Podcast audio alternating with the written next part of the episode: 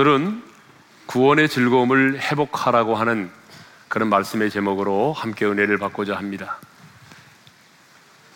하나님의 마음에 합한 자였던 다윗이 간음죄와 살인죄를 지었습니다. 자신의 군대가 나가서 전쟁을 한참 하고 있던 그때에 한가하게 옥상을 거닐고 있던 다윗은 목욕하는 한 여자를 보게 되죠.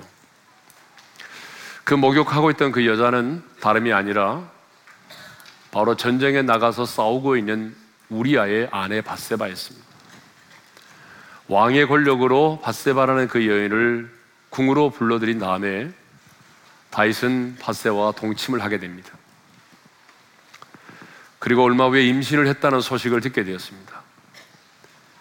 이것을 무마시키기 위해서 그 남편 우리아를 최전선에 보내서 전사하게 만들었습니다. 그러니까 다윗은 간음죄와 살인죄를 지은 것이죠. 그때 하나님은 나단 선지자를 다윗에게 보내요. 그 죄를 지적하시고 책망하셨습니다. 당신이 바로 그 사람이다. 더 나아가 그 죄에 대하여 하나님이 심판하실 것을 예언했습니다. 내 집에 칼이 영원히 떠나지 아니할 것과 아내를 빼앗기게 될 심판을 말씀하셨습니다. 그러면 이렇게 나단 선지자를 통해서 죄를 지적받고 하나님의 심판에 관한 말씀을 들은 다윗은 어떻게 반응했을까요? 사무엘상 12장 13절 상반절을 읽도록 하겠습니다. 다 같이요. 다윗이 나단에게 이르되 내가 여호와께 죄를 범하였노라. 한번 따라서 합시다. 내가 여호와께 죄를 범하였노라. 다윗은 자신의 죄를 숨기려고 하지 않았습니다. 변명하려고 하지 않았습니다. 내가 여호와께 죄를 범하였노라고 고백을 했습니다. 여러분 이것이 다윗의 위대한 점입니다. 다윗은 한 나라의 왕입니다. 그것도 조그마한 나라의 왕이 아니라 계속되는 전쟁에서 승리하여 제국과 같은 큰 나라의 왕이 되었습니다. 그렇다면 나단 선지자가 자신의 죄를 지적하고 책망하고 하나님의 심판을 예언했을 때 얼굴을 붉히며 화를 내면서 당장에 쳐 죽일 수도 있었습니다. 그런데 다윗은 그렇게 하지 않았습니다. 내가 여호와께 죄를 범하였노라. 자기 자신의 죄를 순순히 고백하고 자백했습니다. 시인했습니다. 그러나 동시대를 살았던 사울왕은 그러지 않았습니다. 사울은 사무엘 선지자가 자신의 죄악을 지적할 때에 변명으로 일관하고 자기 자신의 죄를 정당화시키려고 했던 것입니다. 사무엘상 15장을 보게 되면 하나님이 사울 왕에게 아말렉을 쳐서 진멸하라고 명령하십니다. 아말렉을 치되 그 모든 소유를 남기지 말고 모두 진멸할 것을 명령하셨습니다. 그런데 사울과 그의 백성들은 순종하지 않았습니다. 아말렉의 왕 아각의 소유인 가장 좋은 소와 양들을 죽이지 않고 남겨두었습니다. 이 일을 알게 된 사무엘이 사울왕을 추궁하면서 왜 그렇게 했느냐라고 이제 책임을 물었죠. 그때 사울이 이렇게 변명을 하게 됩니다. 사무엘상 15장 15절입니다. 다 같이 읽겠습니다. 시작.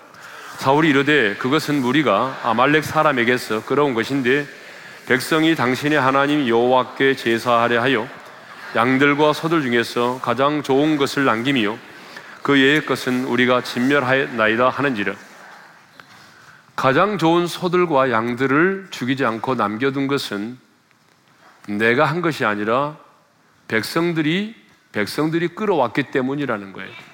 그리고 백성들이 가장 좋은 소와 양들을 죽이지 않고 남겨둔 것도 당신의 하나님 여호와께 제사를 드리기 위함이라는 거예요. 사울 왕은 지금 나는 순종하려고 했는데 백성들이 불순종했기 때문이라는 거예요. 탐욕 때문에 그것을 남겨두었으면서도 탐욕 때문이라고 말하지 아니하고 여호와 하나님께 제사를 드리기 위함이라고 변명을 했던 것입니다.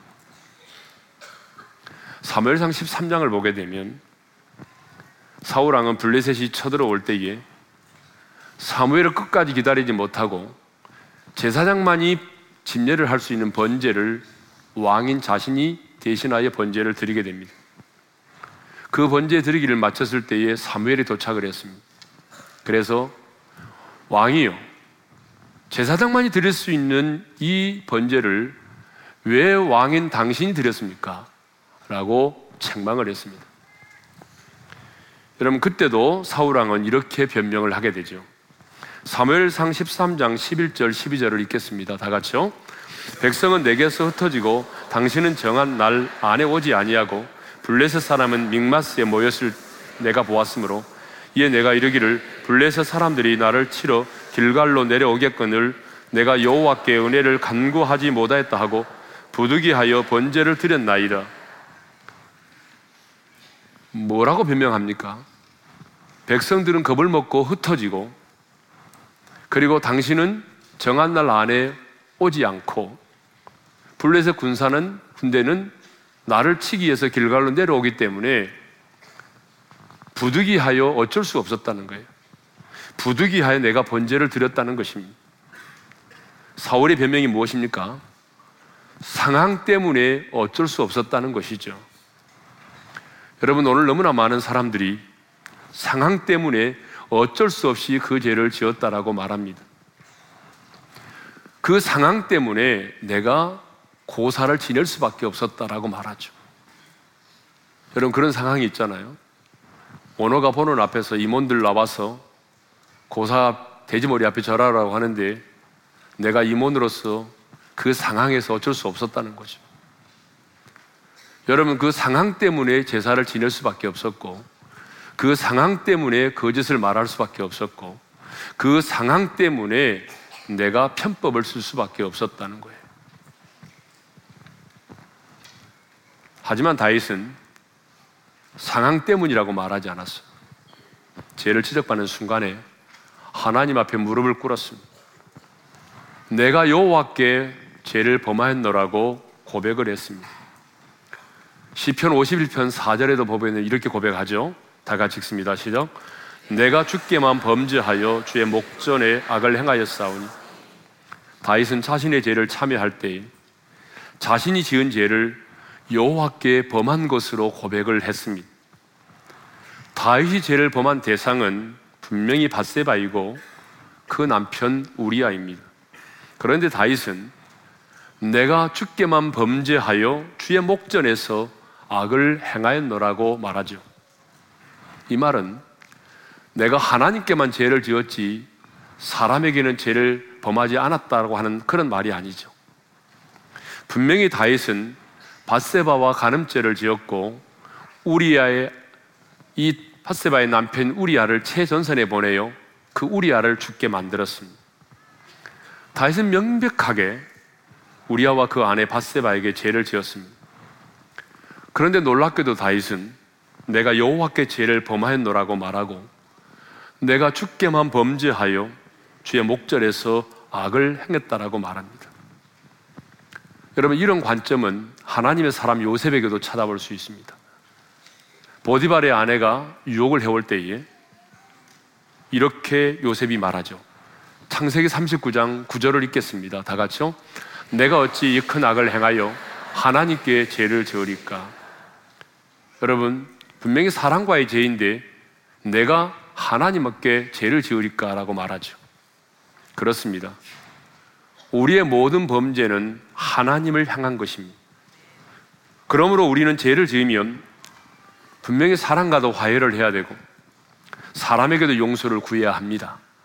그러나 더 중요한 것은 먼저 하나 다이처럼 하나님 앞에서 내가 그 죄를 인정하고 그 죄를 참회할 수 있어야 된다는 거죠. 그러면 왜 다윗은 내가 여호와께 죄를 범하였노라 내가 주께만 범죄하여 주의 목전에서 악을 행하였나이다라고 말했을까요? 그것은 두 가지 이유 때문에 그렇습니다. 첫째는 하나님이 모든 선악의 기준이 되시고 하나님이 그 죄악을 그 죄를 심판하시는 분이시기 때문에 그렇습니다. 여러분 우리가 짓는 대부분의 죄는 사랑과 관련되어 있습니다. 사실 사람과 무관한 죄는 별로 없습니다. 사람을 미워하고 사람의 것을 훔치고 사람을 때리고 사람을 죽이고 사람의 것을 도둑질하고 사람의 부모를 공경하지 않고 사람에 대하여 음욕을 품고 간음을 행합니다. 많은 경우에 우리의 죄는 사람과 관련되어 있습니다. 그러나 분명한 것은 분명히 우리가 사람에게 죄를 지었고 그 사람과 관련된 죄지만 그러나 분명한 것은 우리가 죄를 짓는 것은 하나님께 죄를 짓는 것이라는 사실입니다. 왜냐하면 하나님이 모든 선악의 기준이 되시며 그 죄를 심판하시는 분이시기 때문입니다. 아무리 사람들이 이것은 죄라고 말해도 하나님이 그것은 죄가 아니야라고 말씀하신다면 죄가 아니라는 것입니다. 반대로 모든 사람이 그것은 죄가 아니야 라고 해도 하나님이 그것은 죄다 라고 말씀하시면 그것이 바로 죄가 된다는 사실입니다. 왜냐하면 하나님만이 선악의 기준이 되시고 하나님만이 그 죄를 심판하실 수 있는 분이시기 때문입니다. 그러므로 우리가 죄를 짓는다는 것은 죄를 짓는 것은 짓는다는 것은 선악의 기준이 되시고 그 죄에 대하여 심판하시는 하나님 앞에서 죄를 짓는 것입니다. 그러기 때문에 우리가 분명히 사람 앞에서 죄를 지었지만 하나님 앞에 나와서 내가 주님께 죄를 지었습니다라고 고백하고 그 하나님 앞에서 죄의 용서를 구하는 것입니다. 두 번째로 하나님의 원수로 비방할 거리를 얻게 만들었기 때문입니다. 사무엘하 12장 14절의 말씀을 읽겠습니다. 다 같이 시작.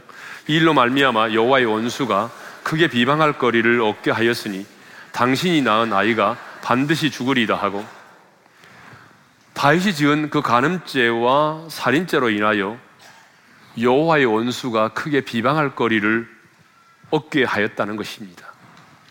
원수로 비방할 거리를 얻게 만들었다라고 하는 말은 다윗의 그 범죄가 하나님의 영광을 가리우고 하나님의 공의를 거스렸다는 얘기죠. 그렇습니다. 하나님께 속한 우리의 죄는 하나님의 영광과 거룩함에 손상을 입히게 되어 있습니다. 우리는 예수를 믿는 순간 우리는 하나님께 속한 자가 되었습니다. 아멘. 하나님께 속한 자로서 죄를 지었기 때문에 저와 여러분이 짓는 죄는 하나님의 영광과 거룩함에 손상을 입히는 거죠. 그래서 우리가 범죄하면 하나님의 그 거룩하신 이름이 우리의 범죄로 인해서 모독을 당하는 것입니다. 예수 믿는 사람이 왜 그래? 예수 믿는 것들 봐라. 이런 말을 듣게 된다는 거죠. 여러분 그런 얘기 많이 듣잖아요, 지금. 그래서 하나님의, 하나님께 속한 자는 내가 범죄하고 실수하고 넘어짐으로 인해서 내가 손해를 보고 내가 고통을 당하는 것은 그래도 참을 수 있는데 나로 인해서 정기하신 하나님의 이름이 모독을 당할 때 하나님의 영광이 가리워질 때 여러분 그것이 더 힘들고 더 고통스러운 것입니다. 하나님께 속한 자는 그렇습니다. 내가 하나님께 속한 자는 나의 넘어짐, 나의 연약함, 그것으로 인해서 내가 손해를 당하는 것은 내가 감당할 수 있겠는데, 나 때문에 하나님의 영광이 가려워지는 것을 견디지 못하는 것이죠. 이것은 하나님께 속한 자의 특징이에요. 그러나, 여러분, 하나님께 속한 자가 아닌 사람은 하나님의 영광이 가려지는 것보다는 내가 당장 손해보고 내가 힘든 것에만 포커스를 맞추고 그것 때문에 더 힘들어하는 경우들이 많이 있습니다. 여러분, 내가 하나님께 속해 있기 때문에 내가 죄를 짓고 넘어지면 하나님의 이름이 모독을 받고 하나님의 거룩과 영광이 손상함을 입습니다. 반면에 우리가 선을 행하고 세상 속에서 빛의 사명을 감당하게 되면 하나님 아버지께 뭐가 되겠습니까? 영광을 돌리게 되는 것이죠. 그래서 예수님이 마태복음 5장 16절에서 이렇게 말씀하셨습니다. 다 같이 읽겠습니다. 시작. 이같이 너희 빛이 사람 앞에 비치게 하여 그들로 너희 착한 행실을 보고 하늘에 계신 너희 아버지께 영광을 돌리게 하라. 아멘. 이렇게 살아갈 수 있기를 바랍니다. 우리가 이 땅을 살아가면서 어두운 세상 속에 빛의 자녀로 살고 착한 행실을 통해서 하나님의 영광의 빛을 드러내 보이면 하나님이 그런 우리 삶을 통해서 영광을 받으신다는 거죠. 자, 우리의 범죄는 이 세상의 사람들로 인해서 이렇게 하나님의 영광을 가리우고 나의 영적 온수들로 인하여 비방할 거리를 얻게 하는 것입니다. 그러므로 우리는 다이처럼 우리의 죄를 하나님 앞에서 시인하고 참회해야 되는 것입니다. 다윗은 나단 선지자의 책망을 듣고 난 다음에 철저하게 자기 자신의 죄를 인정하고 철저하게 눈물로 회개했습니다. 시편에 보게 되면 다윗의 참회의 시가 많이 나오는데요. 6편도 마찬가지인데 그 6편을 보게 되면 다윗이 얼마나 간절하게 눈물로 회개했느냐 시적으로 기록되어 있습니다. 뭐라고 말하냐면 눈물로 침상을 띄우며 요를 척시면서 기도했다라고 말합니다. 여러분 얼마나 다윗이 자기가 지은 죄로 인하여 마음 아파하고 눈물을 많이 흘렸던지 시적인 표현입니다만은 여러분 뭐라고 말합니까? 눈물로 침상을 띄웠대요. 여러분 침상을 띄울 정도면 얼마나 많은 눈물을 흘려야 되겠습니까? 그 정도로 많은 눈물을 흘리며 자기가 지은 죄에 대해서 외통해 했다는 것입니다. 시편 51편은 다윗이 나단 선지자의 책망을 받고 난 다음에 자신의 죄를 참회하면서 지은 시입니다. 그런데 다윗은 자신의 죄를 참회하면서 주의 구원의 즐거움을 내게 회복시켜 달라고 간절하게 간구합니다. 오늘 본문을 다시 한번 읽도록 하겠습니다. 다 같이요. 주의 구원의 즐거움을 내게 회복시켜 주시고 자원하는 심령을 주사 나를 붙드소서. 주의 구원의 즐거움을 내게 회복시켜 달라는 거죠. 여러분 이 말, 구원의 즐거움을 회복시켜 달라고 하는 이 말은 회복이라고 하는 말은 뭐죠? 이전에 다윗이 구원의 즐거움을 누리며 살던 때가 있었다는 걸 말하죠. 그런데 그 구원의 즐거움을 다시 회복시켜 달라는 거 아닙니까? 그렇습니다. 구원받은 하나님의 사람에게 가장 큰 즐거움은 구원의 기쁨입니다. 여러분 정말 믿어지면 크게 아멘 합시다. 네. 구원받은 하나님의 사람에게 최고의 즐거움은 구원의 기쁨이에요. 이 세상에는 참 여러 종류의 기쁨이 있죠. 7년, 8년 기다리다가 임신을 했습니다. 임신의 기쁨, 출산의 기쁨, 원하는 자녀가 대학에 들어갔을 때 기쁨, 직장에 생겼을 때의 기쁨, 또 승급하고 승진했을 때의 기쁨, 또 사업에, 사업에 성공했을 때의 기쁨, 비즈니스가 잘 됐을 때의 기쁨, 여러분, 만남의 기쁨, 뭐, 여러 가지 기쁨이 우리 안에 있지 않습니까? 그런데 그 많은 기쁨이 있지만 하나님께 속한 하나님의 사람에게 최고의 기쁨은 여러분 구원의 기쁨인 것입니다. 왜 구원의 즐거움이 최고의 기쁨일까요? 그것은 구원을 받음으로 저와 여러분이 새로운 피조물이 되었기 때문입니다. 여러분 죽어 있던 내 영이 죽음과는 무관하고 부활의 그 생명으로 다시 태어나지 않았습니까? 그렇죠? 여러분 우리가 어둠에 속한 자가 돼서 어둠의 자식으로서 어둠의 영의 지배를 받고 살았는데 이제는 빛 대신 하나님의 자녀가 돼서 하나님을 아빠, 아버지라고 부르며 살게 되지 않았습니까? 이 세상을 이 나그네 인생길을 고아처럼 살아가야 될 우리들인데 이제는 하나님과 함께 동행하는 인생을 살게 되지 않았습니까? 이거 생각해 보면 구원의 기쁨보다 더 큰 기쁨은 없어요. 이 세상에 내가 구원받은 것보다 더 즐겁고 더 큰 기쁨은 없다 그 말이에요. 그래서 하나님은 우리의 행복의 기준이 구원이라고 말씀을 하시는 거예요. 신명기 33장 29절 한번 읽겠습니다. 다 같이요. 이스라엘이여 너는 행복한 사람이로다. 여호와의 구원을 너같이 얻은 백성이 누구냐? 하나님은 무엇을 근거로 이스라엘 백성들을 행복한 사람이라고 말씀하셨습니까? 구원입니다. 여호와의 구원이에요. 그렇습니다. 하나님이 보시는 행복의 기준은 돈이 아닙니다. 하나님이 보시는 행복의 기준은 여러분 푸른 초장이 아닙니다. 하나님이 보시는 행복의 기준은 세상 사람들이 말하는 성공이 아닙니다. 하나님이 보시는 행복의 기준은 사람들로부터 박수갈채를 받고 인정을 받는 것이 아닙니다. 하나님의 행복의 기준은 뭐죠? 구원입니다. 아멘. 그러니까 하나님 말씀하세요. 너 구원 받았니? 네, 구원 받았습니다. 그러면 너는 행복한 거야. 여러분, 우리의 인생이 어려워도 사방으로 우겨싸임을 당해 있어도 기가 막힌 웅덩이 가운데 빠져 있어도 말이죠. 내가 오늘 구원받았다면 하나님은 말씀하세요. 너는 행복한 사람이라고. 그러니까 여러분 구원받으면 우리는 행복한 거예요. 왜냐하면 하나님이 말씀하시잖아요. 행복의 기준은 구원이라고. 다인 역시 구원이 가장 큰 복임을 알고 있었어요. 그래서 시편 32편 1절에 이렇게 말하잖아요. 다 같이 읽겠습니다. 허물의 사함을 받고 자신의 죄가 가려진 자는 복이 있도다. 여러분 허물의 사함을 받고 자신의 죄가 가려워졌다 뭐예요? 영원의 제 사함을 받은 기쁨 아니에요? 영원의 기쁨이잖아요. 그런데 하나님의 사람 다윗은 지금 이 구원의 즐거움을 회복시켜 달라는 거예요. 제산 받고 하나님의 자녀가 된 영혼의 구원의 기쁨만이 아니라 삶에서 삶의 구원의 그 기쁨을 회복시켜 달라는 거예요. 다윗은 성경을 보니까 이 구원의 즐거움을 만끽하며 살았던 사람이 다윗은 누구보다도 여러분 정말 오랜 시간 동안 쫓기는 인생을 살았지만 그렇지만 다윗은 그 쫓기는 인생 속에서도 구원의 즐거움을 회복, 구원의 즐거움을 만끽했던 사람이에요. 생명 이태할 때도 구원의 즐거움을 누리며 살았던 사람이 다윗입니다.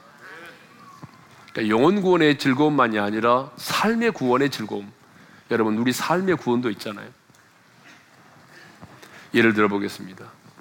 사울왕이 다윗을 잡아주기 위해서 10년이 넘은 세월 동안 모든 군대를 동원하여 사울의 인생을 추적해 왔습니다. 여러분, 한 사람도 아닌 3천의 이상의 군대를 동원해서 왕이, 권력을 가진 왕이 여러분 다윗을 찾아서 죽이려고 했다니까요. 근데 한 번은요, 완전히 다윗이 도관에 던지가 됐습니다. 이 사울의 왕의 군대가 겹겹이 에워싸고 점점 점점 포위망을 좁혀왔습니다. 이제는 방법이 없어요. 자결을 하든지 아니면 하늘로 날아오르든지 이제는 잡혀 죽을 수밖에 없는 그런 도관에 든 지가 됐습니다. 그런데 하나님은요, 그때 다윗을 구원하기 위해서 어떤 일을 행하시냐 아십니까? 그때에 블레셋 군대를 쳐들어오게 만들었습니다. 아니 다윗을 다 잡아두었는데 블레셋 군대가 쳐들어왔단 말입니다. 그러니까 여러분 다윗 한 사람 잡는 게 중요하겠어요? 아니면 나라를 정복하게 쳐들어온 블레셋 군대와 싸우는 게 중요하겠어요? 블레셋 군대와 싸우는 게 중요하죠. 그래서 어쩔 수 없이 눈물을 머금고 사울왕이 블레셋과 싸우러 나갑니다. 그런데 여러분 그 모습을 보고 있던 다윗은 알았습니다. 하나님 나를 구원하시려고 하나님께서 또 블레셋 군대를 동원하셨군요. 주님 너무 감사해요. 너무 기뻐요. 여러분 그 안에서 사울의 군대가 돌아갈 때 다윗은 껑충껑충 뛰면서 기뻐 뛰면서 하나님을 찬양했을 것입니다. 또 하나 예를 들겠습니다. 한 번은 사울왕이 치밀하게 자기를 죽이려고 하니까 도저히 이스라엘 땅에는 있을 수가 없었어요. 가장 안전한 곳이 어딜까 생각해 보니까 적국의 나라인 블레셋 땅으로 들어가 있는 것이 안전할 것 같았어요. 그래서 머리를 짜서 들어가서는 안 될 땅인데 다윗이 블레셋 땅으로 들어갔습니다.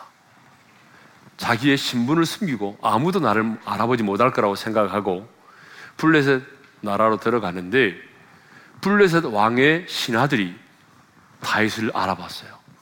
어? 저놈 예전에 우리의 장수 골리앗을 무너뜨린 놈 아니야? 근데 왜 여기 왔지? 그래서 왕에게 고발을 했어요. 왕이요. 제가 누군지 아십니까? 저놈이 다윗입니다, 지금. 이스라엘 백성들이 예, 다윗은 만만이요, 사울은 천천이라고 할 때 만만이라고 불렀던 그놈입니다.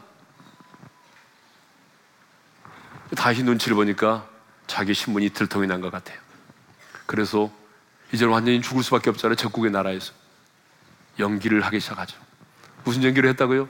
미친놈 연기를 했어요. 그래서 갑자기 어떻게 해요? 막 침을 흘리면서 손톱으로 막 벽을 박박박 긁어가면서 그렇게 미친 짓을 했어요. 근데 왕이 쏘가 넘어가요.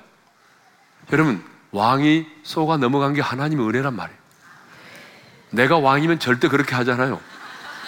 잡아 죽치면 나와요, 그냥. 잡아다 죽쳐라! 그러면 나와요. 예. 그런데 왕이 그렇게 하지 않았어요. 그 연기에 속아 넘어간 거예요. 그래서 뭐라고 말한 거예요?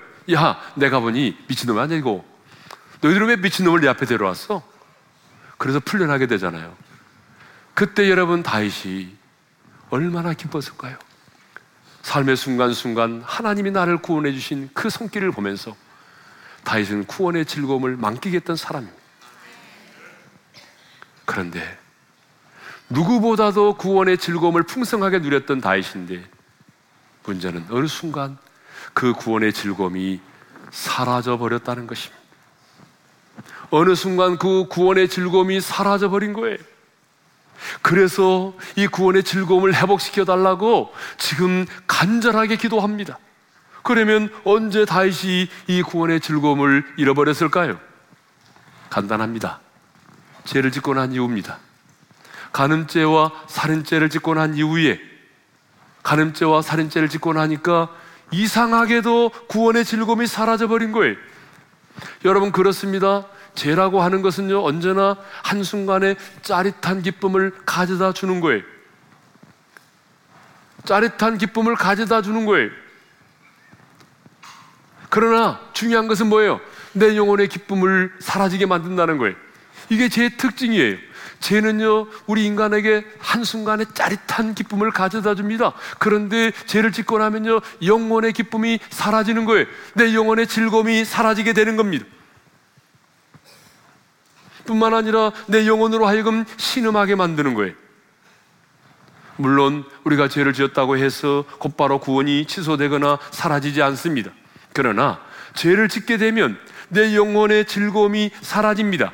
구원이 사라짐, 구원의 기쁨이 사라집니다. 왜냐하면 내 안에 계신 하나님의 성령께서 그 죄를 인하여 근심하시기 때문이에요.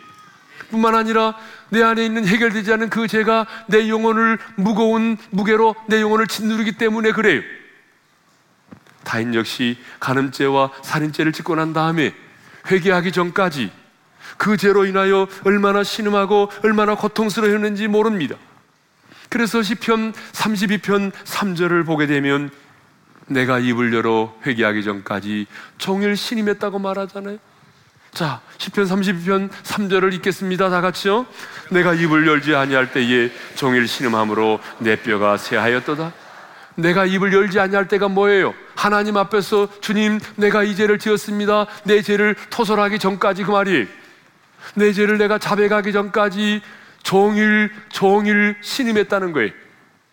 끙끙 앓았다는 거예요. 종일 신음함으로 내 뼈가 어떻게 됐다고 말하죠? 새하여졌다는 거예요. 여러분, 우리가 먹지 못하면 살이 빠지지만 뼈는 새해지지 않거든요? 근데 뼈가 새해졌다는 말은 무슨 말이냐면 뼈가 마르렀다는 거예요. 마를 정도가 되었다는 거예요. 얼마나 그 죄로 인하여 신임했으면 내, 내 몸의 뼈가 여러분 말랐겠어요. 내 몸, 몸의 뼈가 새했단 말이에요. 그 다음 구절 10편 32편 4절을 볼까요? 다 같이요. 주의 손이 주야로 나를 누르시오니 내 진액이 빠져서 여름 가뭄에 마름같이 되었나이다. 더 나아가 자신의 영혼이 진액이 빠졌대요. 여러분 사람의 진액이 빠지면요 숟가락 들 힘도 없는 거예요. 진액이 빠져서 여름 가뭄에 마름같이 되었다는 거예요. 여러분 이것이 바로 제가 가져다 주는 아픔이고 고통인 것입니다. 그러면 어떻게 하면 잃어버린 구원의 즐거움을 다시 회복할 수 있을까요? 죄를 인정하고 자백하고 그 죄 문제를 해결받음으로 여러분 구원의 즐거움이 회복되는 것입니다. 구원의 즐거움을 다시 회복하는 길은 참회를 통하여 어린 양의 보혈로 정결함을 얻는 것입니다. 그래서 다윗은 시편 51편 7절에서 이렇게 노래하잖아요. 다 같이요. 우슬처로 나를 정결하게 하소서 내가 정하리이다 나의 죄를 씻어 주소서 내가 눈보다 더 희리이다. 여러분 우슬초는 식물이에요. 그런데 이 돌틈이나 가옥의 담벽에서 자라는 식물인데 이 줄기에 털이 많아서 물을 잘 흡수하는 그런 습성, 물을 흡수한, 그를 잘 흡수하는 그런 식물이에요. 그래서 여러분 이것은 이 우슬초로는 우슬초는 정결의식을 행할 때라든지 6월절에 그 피를 문설주에 뿌릴 때에 이 우슬초를 가지고 뿌렸단 말이에요. 그러니까 우슬초로 나를 정결하게 해달라는 말은 무슨 말이냐면 어린 양의 벌로 나를 정결하게 씻어주셔서 내 죄가 흰눈과 같이 되게 해달라 그런 말입니다. 우리 하나님은 우리 안에 타락한 재성이 있다는 것 알고 계십니다. 우리 하나님은 그러기 때문에 우리가 얼마나 쉽게 연약하게 잘 넘어진다는 것도 알고 계십니다. 그래서 하나님은 우리에게 한 번도 완전한 자를 찾은 적이 없어요. 완전한 자를 하나님이 찾은 적이 없다고요. 왜? 우리가 늘 연약하기 때문에 재성을 갖고 있고 연약하기 때문에 넘어진다는 거 알고 계십니다. 그래서 우리가 넘어질지라도 우리가 우리 죄를 자백하면 하나님은 우리 죄를 사하시고 모든 불의에서 우리를 깨끗게 하실 것이라고 약속하셨습니다. 요한일서 1장 9절을 읽겠습니다. 다 같이요. 만일 우리가 우리 죄를 자백하면 그는 미쁘시고 우로우사 우리 죄를 사하시며 우리를 모든 불의에서 깨끗하게 하실 것이요. 아멘. 그런데 여러분, 우리가 우리 죄를 자백하면 미쁘시고 의로우신 하나님께서 우리 죄를 사하시고 깨끗게 하시는데 우리는 왜 하나님 앞에 나가서 우리 죄를 자백하는 걸 그렇게 부끄럽게 생각하는지 몰라요. 이유가 있어요. 하나님에 대한 관점이 잘못되어 있어요. 그런데 여러분, 오늘 하나님에 대한 관점을 바꿀 수 있기를 바랍니다. 하나님은요, 우리가 연약하에 넘어진 그 죄를 자백할 때에, 우리의 죄를 숨기지 않고 자백할 때에, 하나님은요, 어쩔 수 없이, 아니, 마지 못했어. 이놈 또 죄를 지었구나. 또 용서 안 할 수가 없네. 내 자식이니까 해야지. 하면서 어쩔 수 없이 우리의 죄를 사하시는 분이 아니라는 거예요. 우리 하나님은요, 기다렸다는 듯이 우리 죄를 사하신다고 말씀하십니다. 다윗이 그렇게 고백하고 있어요. 시편 32편 5절입니다. 다 같이요. 내가 이르기를 내 허물을 여호와께 잡아가리라 하고 주께 내 죄를 아뢰고 내 죄악을 숨기지 아니하였더니 곧 주께서 내 죄악을 사하셨나이다. 내가 여호와께 나가서 내 허물을 자백하고 내 죄를 아뢰고 내 죄악을 숨기지 아니하였더니 그다음 나오는 말씀이 중요합니다. 따라서 합시다. 곧 주께서 내 죄악을 사하셨나이다. 하나님이 일주일 지나서 생각해보고 내가 네 죄를 사해줄게라고 말씀하지 않았어요. 우리가 죄를 자백하면 우리 하나님은 곧바로입니다. 즉시 그 순간에 우리 죄를 사신다는 거예요. 기다렸다는 듯이 우리 죄를 용서해 주신다는 거예요. 주님은 여러분 우리가 죄를 자백하기만 하면 기다렸다는 듯이 우리 죄를 용서해 주실 준비가 되어 있습니다. 뿐만 아니라 우리 하나님은 우리 죄를 용서하실 때 기쁨과 즐거움으로 우리 죄를 사하신다고 말씀하셨어요. 여러분 제 말이 아닙니다. 다시 고백합니다. 10편 86편 5절입니다. 다 같이요.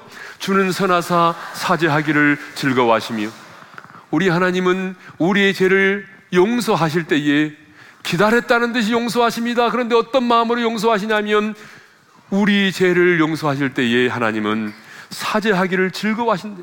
기쁨과 즐거움으로 우리의 죄를 사하신단 말이에요. 할렐루야.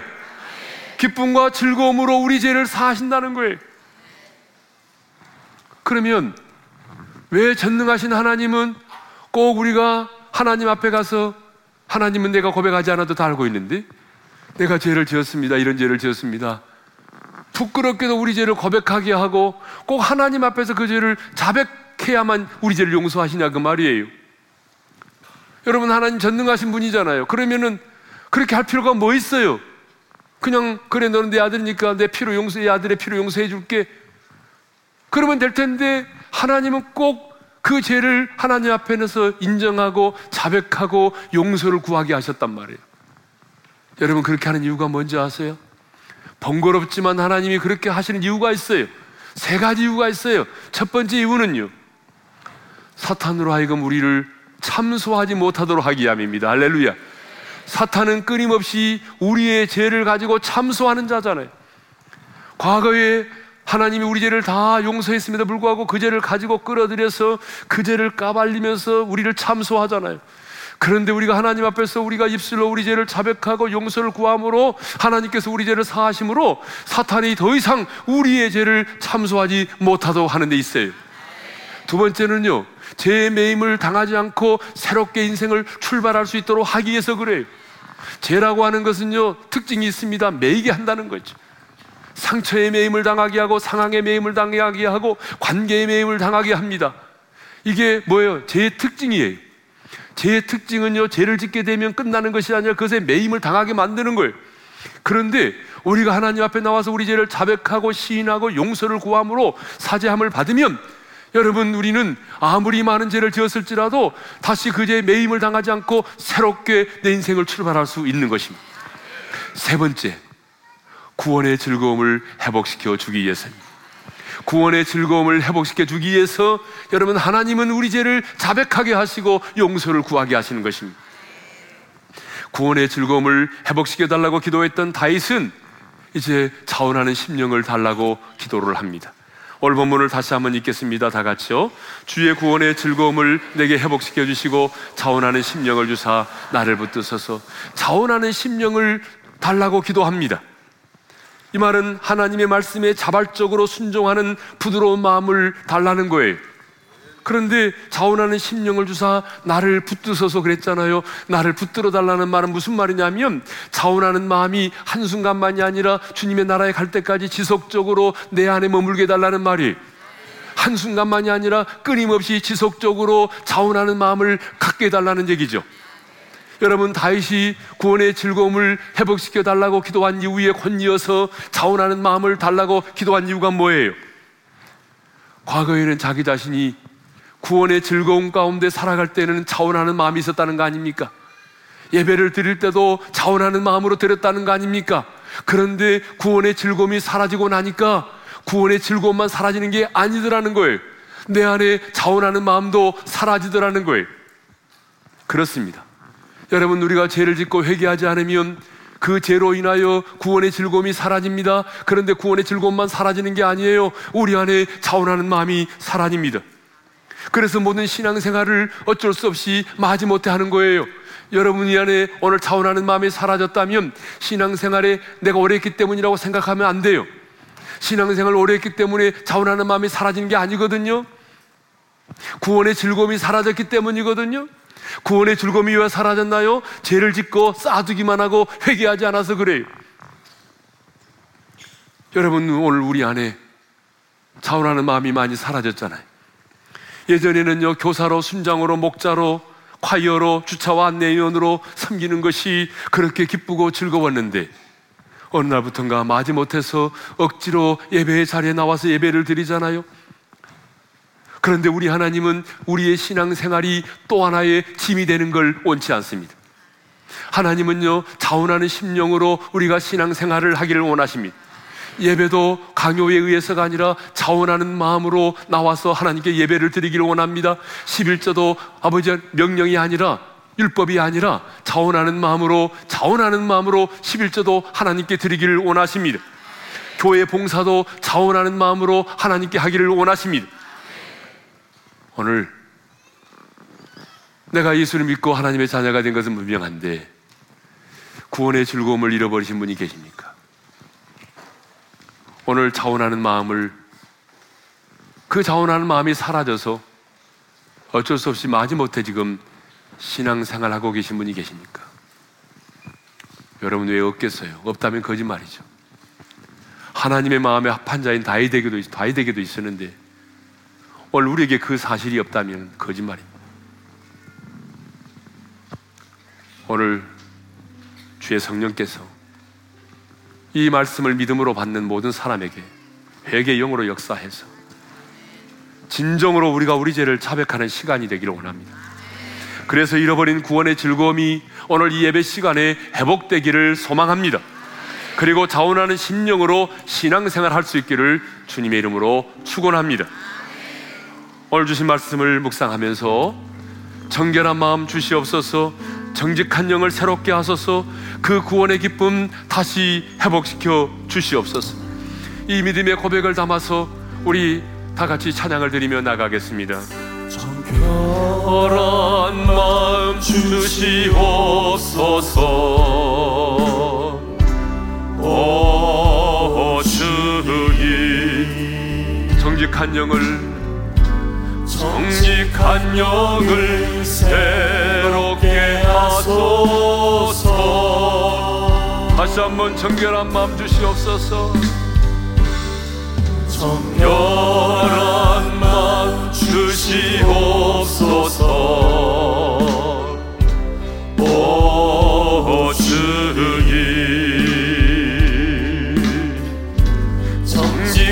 영을 하소서 나를 주님 앞에서 멀리하지 마시고 우리 다 같이 손을 들고 찬양합시다. 나를 주님 앞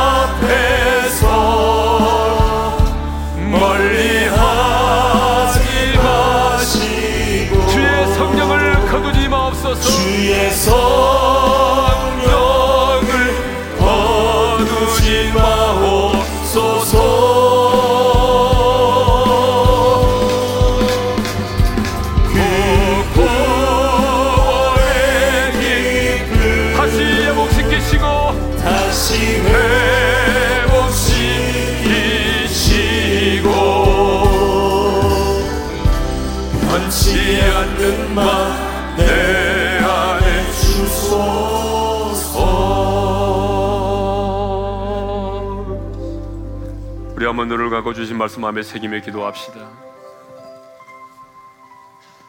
우리 하나님은 이왕에 우리가 신앙생활 하는 것 신앙생활 그 자체가 짐이 아니라 기쁨으로 자원하는 마음으로 신앙생활 하기를 원하십니다. 오늘 여러분 안에 구원의 즐거움이 있습니까? 여러분은 그 구원의 즐거움을 인하여 기뻐하고 있습니까? 여러분 안에 자원하는 마음이 있습니까? 다윗은 하나님이 자기의 죄를 나단 선자를 통하여 지적할 때에 변명하지 않았습니다. 숨기려고 하지 않았습니다. 그것이 다윗의 위대한 점입니다. 내가 주께 범죄했습니다.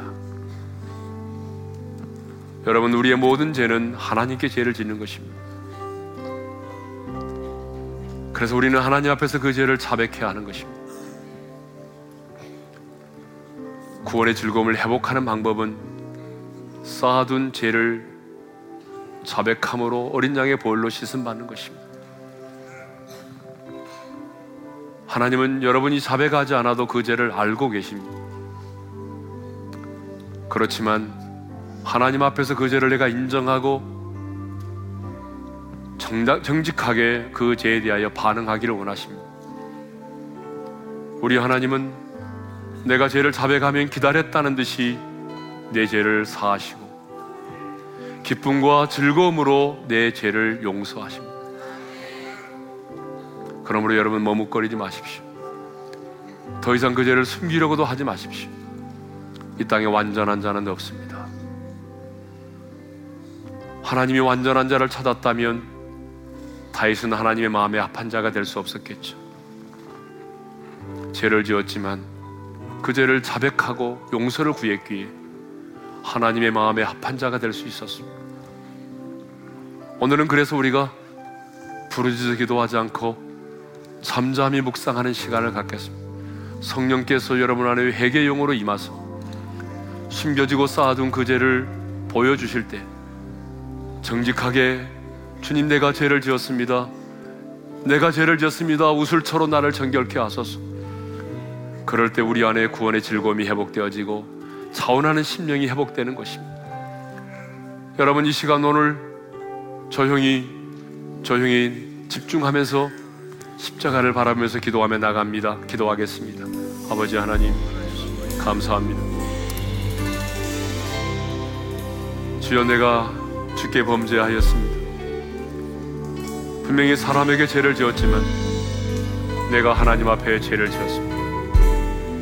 오 주님 어린 양의 볼로 나의 죄악을 도말하여 주시고 정결케 해 주십시오. 오늘 우리가 그 죄를 자백함으로 아니 우리가 그 죄를 자백할 때에 기다렸다는 듯이 지금 우리의 죄를 사하여 주시고 뿐만 아니라 지금 우리의 죄를 사해 줄 뿐만 아니라 기쁨과 즐거움으로 우리의 죄를 용서해 주심을 믿습니다. 고백합니다, 주님. 우리의 교만, 우리의 안일, 우리의 게으름, 우리의 음란과 분열, 혈기와 악함, 더러움, 하나님 이 모든 지약을 고백합니다. 어린 양의 볼로 정결케 하여 주시옵소서. 그래서 우리 안에 구원의 즐거움을 회복시켜 주시옵소서. 그 구원의 즐거움을 가지고 신앙생활 하게 도와주시고 내 안에 자원하는 마음을 주옵소서. 자원하는 마음을 주셔서 그 자원하는 마음으로 주님을 섬길 수 있도록 은혜를 베풀어 주시옵소서. 이제는 우리 주 예수 그리스도의 은혜와 하나님 아버지의 영원한 그 사랑하심과 성령님의 감동, 감화, 교통하심이 오늘 주님 앞에 나의 지약을 자백하고 어린 양의 보혈로 씻음으로 말미암아 구원의 즐거움을 회복하고 자원하는 심령을 회복하여 즐거움으로 즐거움으로 신앙생활하기를 원하는 모든 지체들 위해 이제로부터 영원토로 함께 하시기를 축원하옵나이다. 아멘.